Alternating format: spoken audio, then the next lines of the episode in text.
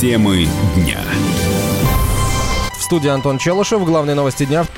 Межгосударственный авиационный комитет продолжает расшифровку данных бортовых самописцев аэробуса А-321, аварийно севшего 15 августа в Подмосковье. Авиаэксперты анализируют информацию из черных ящиков, при этом качество записи хорошее, сообщили в комитете. Ранее проект «База» опубликовал расшифровку переговоров пилотов А-321. Из, расшиф... из, из расшифровки следует, что через несколько минут после вылета из Жуковского экипаж подал сигнал аварийной ситуации. Лайнер оторвался от земли в 6 часов 12 минут по Москве. Спустя 2 минуты пилот сообщил об отказе двигателя. Диспетчер раз разрешил обратный заход в аэропорт, но пилоты не стали разворачивать аэробус. Они поняли, что второй двигатель теряет мощность, скорость падает и решили сажать самолет перед собой. В 6 часов 15 минут пилоты запросили скорую помощь и службу спасения. На вопрос, на какой высоте находится лайнер, они ответили, мы выполнили посадку, сели за полосой пассажиров 226 и 7 членов экипажа. Позже в разговоре с диспетчером, уточнявшим информацию о срабатывании аварийного маяка, пилот попросил не отвлекать экипаж, поскольку идет эвакуация. Перед вылетом диспетчеры предупредили предупредили экипаж воздушного судна об отдельных перелетах птиц, которые могут помешать полету. По мнению летчика-испытателя, почетного президента Международного авиационного, э, Международного авиационно-космического салона МАКС Магомеда Талбоева, предугадать ЧП экипаж не мог. Ну, это положено. Всегда диспетчера предупреждают о том, что на полосе есть такая помеха. Это, это стандартная ситуация. Но контролировать перелет этих чаек невозможно. Они носятся то туда, то сюда. Не угадаешь между ними. Они могут во время э, взлета сами подняться с земли. И они сидят, и тут же поднимаются. Поэтому просто это общее такое сведение, что да, будьте осторожны. Ну, предугадать стаю этих чаек это невозможно. Они уже мутации, произошла мутация. Они, океанские птицы, превратились уже в сухопутных. И при том стайные. Уже у нас ворон нету в Жуковском, они всех заклевали. Пилот-инструктор и летчика Дамира Юсупова, посадившего самолет на поле, Виктор Сычев, рассказал «Комсомольской правде», что Юсупов всегда сохраняет спокойствие во время внештатных ситуаций. Самолет, он называется самолет, он сам летит, да? он сам взлетает. А тут проблем, как говорится, никаких. Но вот посадить его, конечно, тяжело. Тут э, сам он не сядет, пока э, пилот не вмешается, как говорится. По поводу нештатных ситуаций. У него э, получалось так. Мне не требовалось дополнительно давать ему на эти вот нештатные ситуации дополнительное время. И это бывает тоже очень редко. В основном каждому курсанту нужно какое-то дополнительное время обязательно. Но он, а, понимаете, в мозгу, видать, прокручивал вот это все нештатные ситуации до такой степени, что ему, а, как говорится, очень легко это все давалось, у него сразу с первого раза все как бы получалось. И еще могу сказать, что на тренажере, вот когда на тренажере отрабатывали, тренажер он взял очень большое время. То бишь, если ты на земле все это дело э, сумеешь и сделаешь все как по тебе будет в воздухе намного проще. Вот это вот он все понимал. Экипаж рейса уральских авиалиний сегодня открыл матч футбольного клуба «Урал» против «Крыльев Советов» в Екатеринбурге. Весь стадион кричал «Молодцы!».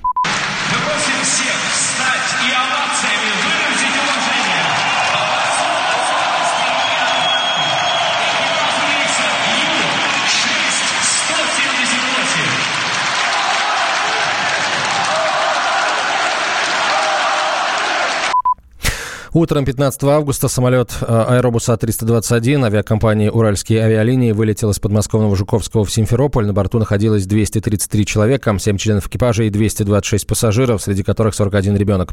Сразу после отрыва от взлетной полосы лайнер столкнулся со стаей чаек. Нескольких птиц затянуло в турбины. Один из двигателей загорелся. Пилоты приняли решение экстренно сажать самолет перед собой. Э, машина благополучно приземлилась с выключенными двигателями и убранными шасси. У медиков, которые работали с пострадавшими после ЧП в Северодвинске, нет облучения радиацией. А об этом сообщили в Минздраве. Подробнее корреспондент «Комсомольской правды» Полина Жукова. 91 медработник был обследован после ЧП под Северодвинском. Ими занимались специалисты Федерального медико-биологического агентства России. И стало известно, что врачи из Архангельска не выявили никаких превышений допустимых уровней радиоактивности. Об этом рассказали сегодня в пресс-службе Минздрава. И также уточняется, что мониторинг состояния здоровья врачей из Архангельска проводился по поручению министра здравоохранения России Вероники Скворцовой. Напомним, что обследовали тех самых медиков, которые оказывали помощь в ликвидации последствий аварии на военном полигоне в Архангельской области. Это случилось 8 августа. В ходе испытания жидкостной реактивной двигательной установки произошло ЧП, в результате которого погибли пять сотрудников Росатома. А, в тот же день, по данным Росгидромета, после инцидента уровень радиации в городе кратковременно был превышен в 4-16 раз. А, два часа спустя ситуация нормализовалась. А, после ЧП также были сильно взволнованы местные жители, и в аптеках региона был скуплен весь йод.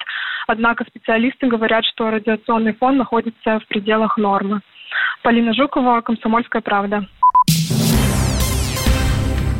Самыми востребованными профессиями в этом году оказались продавец-кассир, повар, педагог профессионального обучения и юрист. Таковы результаты опроса Минтруда. Также в десятку вошли специалист по социальной работе, специалист по закупкам, педагог доп. образования, медсестра, делопроизводитель, бухгалтер и педагог-дефектолог. Тренер Центра развития деловых навыков Ася Городецкая считает, что востребованность этих профессий обусловлена нехваткой людей. Я на самом деле хочу сказать, что это, по всей видимости, какая-то очень странная интерпретация, что, э, что такое востребованные профессии. Это не то, что люди хотят идти на эти специальности, а это значит, что э, этих людей не хватает, что это на самом деле, ну, как бы столько вакансий много, да, и они пустые, незаполненные, то есть люди туда не идут. Вот в чем смысл востребованных профессий. А почему э, работодатели не могут нанять этих э, людей, найти достойных, которые будут соответствовать тем требованиям, которые они выставляют? Ну, возможно, потому что как раз зарплаты низкие. Безусловно, самый высокооплачиваемый специалист сейчас, ну, профессия – это IT-специалист так э, это же не значит, что они не востребованы. Они э, тоже востребованы, но тем не менее там э, э, конкурс на эти вакансии огромный, да, и э, здесь совершенно другая ситуация. Здесь мы не можем назвать, что это востребованные специальности с точки зрения, ну вот рынка. Нужны специалисты, но нужны очень э, продвинутые, высокообразованные, опытные, да, там, и таких людей, в принципе, очень мало и с этой точки зрения они востребованы. А вот если повар там и прочие там э, юристы, это вот э, с точки зрения работодателя востребованные, то есть мы ищем этих людей, не можем найти. Недавние исследования уровня заработной платы показали, что больше всего получают IT-специалисты, но в десятке востребованных э, профессий этой нет. Профессор кафедры труда и социальной политики Российской академии народного хозяйства и госслужбы при президенте России Александр Щербаков считает, что уровень оплаты труда зависит не только от востребованности, но и от стоимости подготовки специалиста. Ну, можно предположить, что ситуация еще объясняется тем, что не только востребованностью может э, определяться заработная плата не только востребованностью данного вида услуг или работы, но еще и затратами на э, формирование профессиональных способностей по оказанию соответствующих услуг. И если, допустим, подготовка какого-то специалиста, а эти специалисты стоят дороже, чем подготовка, скажем, ну, какого-нибудь рассыльного работника, то тогда э, в любом случае, независимо от востребованности, будет заработная плата вот, айтишника выше. Я думаю, что э, возможности для бесплатного образования должно быть максимально использоваться и найдут по, по, возможности больше таких возможностей должно. Ранее министр просвещения Ольга Васильева рассказала, что к следующему году из перечня подготовки специалистов исключат более 10 профессий. Например, не будут готовить э, изготовители эмалированной посуды, ткачей и вышивальщиц. По словам Васильевой, последние пять лет на, по этим направлениям на обучение не поступал никто. Темы дня. Он променял вечер на утро, чтобы вырвать вас из объятий сна. Он не зверг скуку и уныние и стал богом эфира.